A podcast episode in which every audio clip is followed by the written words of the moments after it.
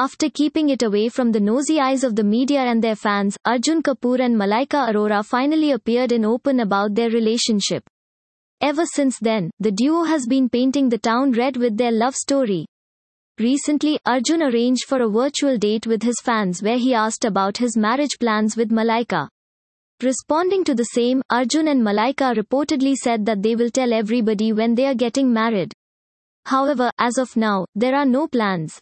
Arjun and Malaika also added that even if they wanted to get married now, it is not possible.